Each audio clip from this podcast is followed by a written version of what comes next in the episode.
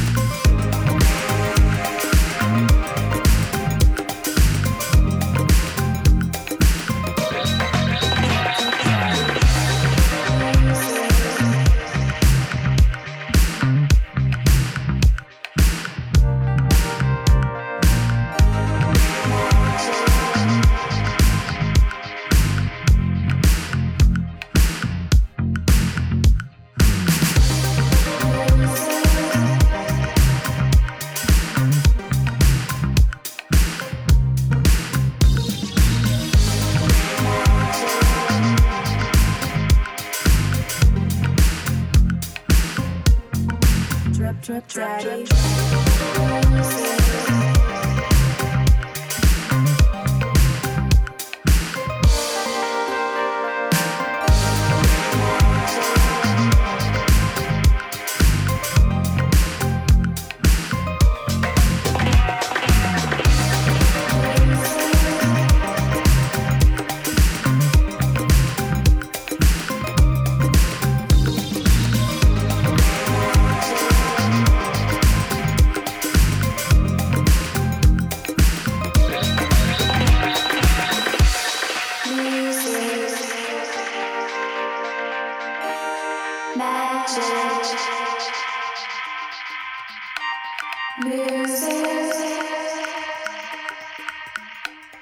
Magic.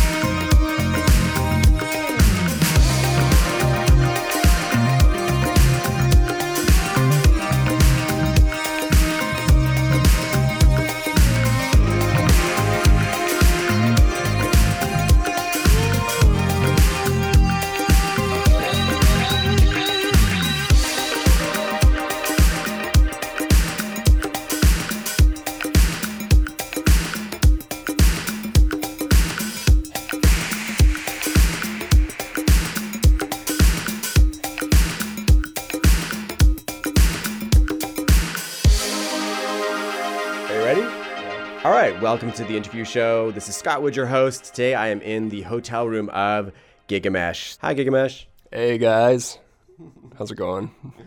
We're good, we're good. Okay, so we've just heard your song Redlight. I played the Goldroom remix. I would love it if you could talk a bit about that song. Yeah, that one went through like a lot of um, different iterations, and uh, I guess I'm I'm happy with how it turned out because it's a departure from what I've done um, in general. Like it's a lot more laid back, and it's not necessarily it's not necessarily like a great dance song. Uh, it's more like a song you want to have sex to, which I kind of like. I, I really like listening to music that's like perfect for sex. that was a horrible answer. You got to like cut that out. No, I, this is the question now that I have to ask. How does a girl react when you put on a song that you've made at a time when you're getting close? Um, well, I've never done that, but but I was recently complimented by my girlfriend um, about my music selections, and it, it was only because I put on Gold Panda on Spotify and and hit like the artist radio thing, and realized that everything that came up was just like the perfect. I don't know. It just like had that really good vibe. It was, it was good. So I'm to start with an easy one. Gigamesh, awesome name. Um, it's from a, a book by a Polish author, Stanislaw Lem. Uh, he made a lot of really weird sci-fi. The book is a perfect vacuum, and Gigamesh is just a chapter in the book, and it's um, it's really hard to explain like the concept behind it. So I, I'll spare you the details, but it's a good one. Check it out. Gigamesh, as a solo remixer, you've gotten a lot of attention for the remixes that you've done. I was reading an interview with you where you're talking about getting feedback from artists that you've remixed. So I was hoping that you could talk about a remix that you've done and about feedback you've received. I don't know. It's it's tough because every every remix is a completely different experience. Um, but I don't know. I guess like one I did recently was for this band called Citizens. They're on Kitsune, and um, it hasn't been released yet, but but it was really positive in the sense that I I spent so much time working on it, and I didn't send them any samples of of like the work in progress because I've learned if you do that too much, if you send them something early on, uh, they might get hooked on it. They might like that version the best. And if you change it, then then they get upset, or they might not like what you have so far, and they'll make an early judgment on it. So my my goal whenever I'm working on something for somebody else now is to try to get it exactly how I want it before I even show them any piece of it. And they were the, the fortunate thing with that one is that they were really happy with it right away. So I guess that's going to be coming out pretty soon. I haven't heard many remixers talk about the interaction between the band and the remix producer, which is sort of led me to believe that that's kind of a rare thing to happen. I mean, it, it depends on the artist. If it's like a big, you know, like worldwide touring artists, they probably just don't have the time, and a lot of the time it's their A and R person who's who's doing all the communication. Um, but if it's, you know, for the vast majority of the remixes I've done, I've talked directly to the artist, at least, at least, um, like immediately after the fact. Like if I send it to them and they're like, "Oh, cool," um, then then that's kind of when the communication starts. But sometimes they'll like they'll shoot out ideas right away. So yeah, it just I guess it just depends on the band and and the label. Cool. I can imagine the first thing they'd be upset about is how you've chopped up the vocals. Yeah, well, it's, yeah, I- I've actually had a lot of artists request that I don't do that, and if that's not something that I that I'm really known for. Like there are a lot of producers who immediately try doing that, and I think a lot of the time it just sounds forced. Sometimes it sounds great, but it has to be done like really, really artistically and um, I guess subtly. I don't know. It just has to be done well. Your remix style has been called relentlessly sunny, and I was hoping you could talk about how you feel about that. Um, I guess I'm okay with that. I'm kind of moving in a different direction though. I think I think people might be surprised with some of the music I'm going to be releasing over the next year or so because I got a lot of works in progress that sound a lot different. So you started making your own productions, and I would think that the challenge for the remixer going to making their own songs would be lyrics and vocals. So I was hoping you could talk about your music and you know the problems you've come across. Yeah, vocals are tough. Uh, I think the thing that I struggle with is a lot of my taste in music aren't aren't really um, dance oriented. Like I don't I don't listen to a lot of dance music uh, when I'm you know driving or you know if I'm if I'm just listening to music for pleasure, it's usually like kind of avant-garde electronic music or or yeah, I don't know cl- classical like weird stuff. Um, but so I guess I'm like constantly trying to to match my tastes and what I'm listening to for pleasure with with what I can get away with and like still have a career. And I, I guess that's probably true for most musicians and most artists. Anybody that's doing anything creative, you constantly have to like kind of toe that line. So, I mean, most remixers get vocals and they chop them up or take or pick and choose what they like. Mm-hmm. When you're building a song, you now have to either work with a vocalist to create lyrics for you or create lyrics and then give them to a vocalist to sing. So, can you talk about working in the reverse? Um, if they are, are you saying like if they give me vocals that are already complete? I'm just saying that when you remix a song, you get like, you know, the vocal track and you pick and choose what you want in your remix. When you're making a song, you make the song and then you have to find lyrics, either write them, get a vocalist to write them, get somebody to sing them. So you're sort of working in the other direction. Does that make sense? Yeah, yeah. You know, you, you have to have a lot more know-how about like how to get a good vocal take, like microphone techniques, all that kind of stuff. But since I went to school for that, I, I have a lot of that experience and um, and I'm constantly working on it, you know, and improving. So so yeah, I guess uh, it's it's a much different experience. It's um, it's way easier to just remix a song if the vocal takes are already there. So, can you take a song that's one of your own original productions and talk about it? Yeah. Um, so the song on my EP, "When You're Dancing," is with a DJ who's a really great singer. He's from Miami, called Induce. Uh, he um, he recorded all that in like 45 minutes, and most of it was first takes. And uh, but the thing is, I spent I don't know, like probably a couple days coming up with the lyrics because I wanted them to be really. I guess I had like a really specific idea in mind, and so so I just described it to him in detail. I, I re- actually recorded it myself. I'm a horrible singer, but he got the idea that way, like about rhythm and everything, and um, it was pretty easy. Hey, I'm Gigamesh, and you're listening to the interview show. I'm Scott Wood. This is the interview show, and here's When You're Dancing by Gigamesh.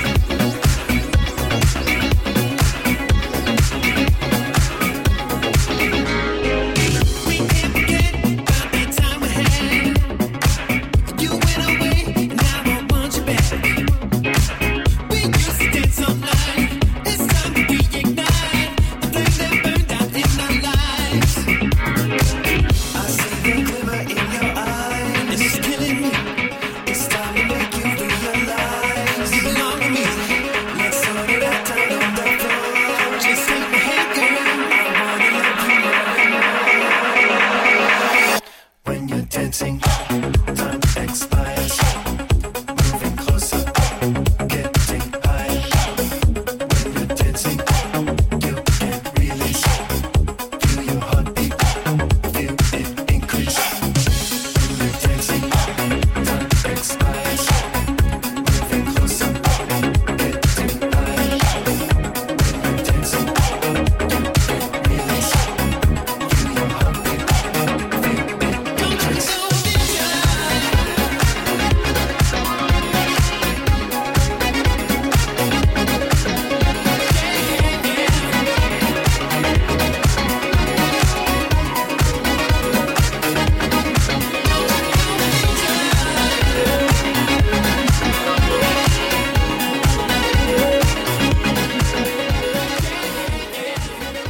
Hey, I'm Gigamesh, and you're listening to the interview show.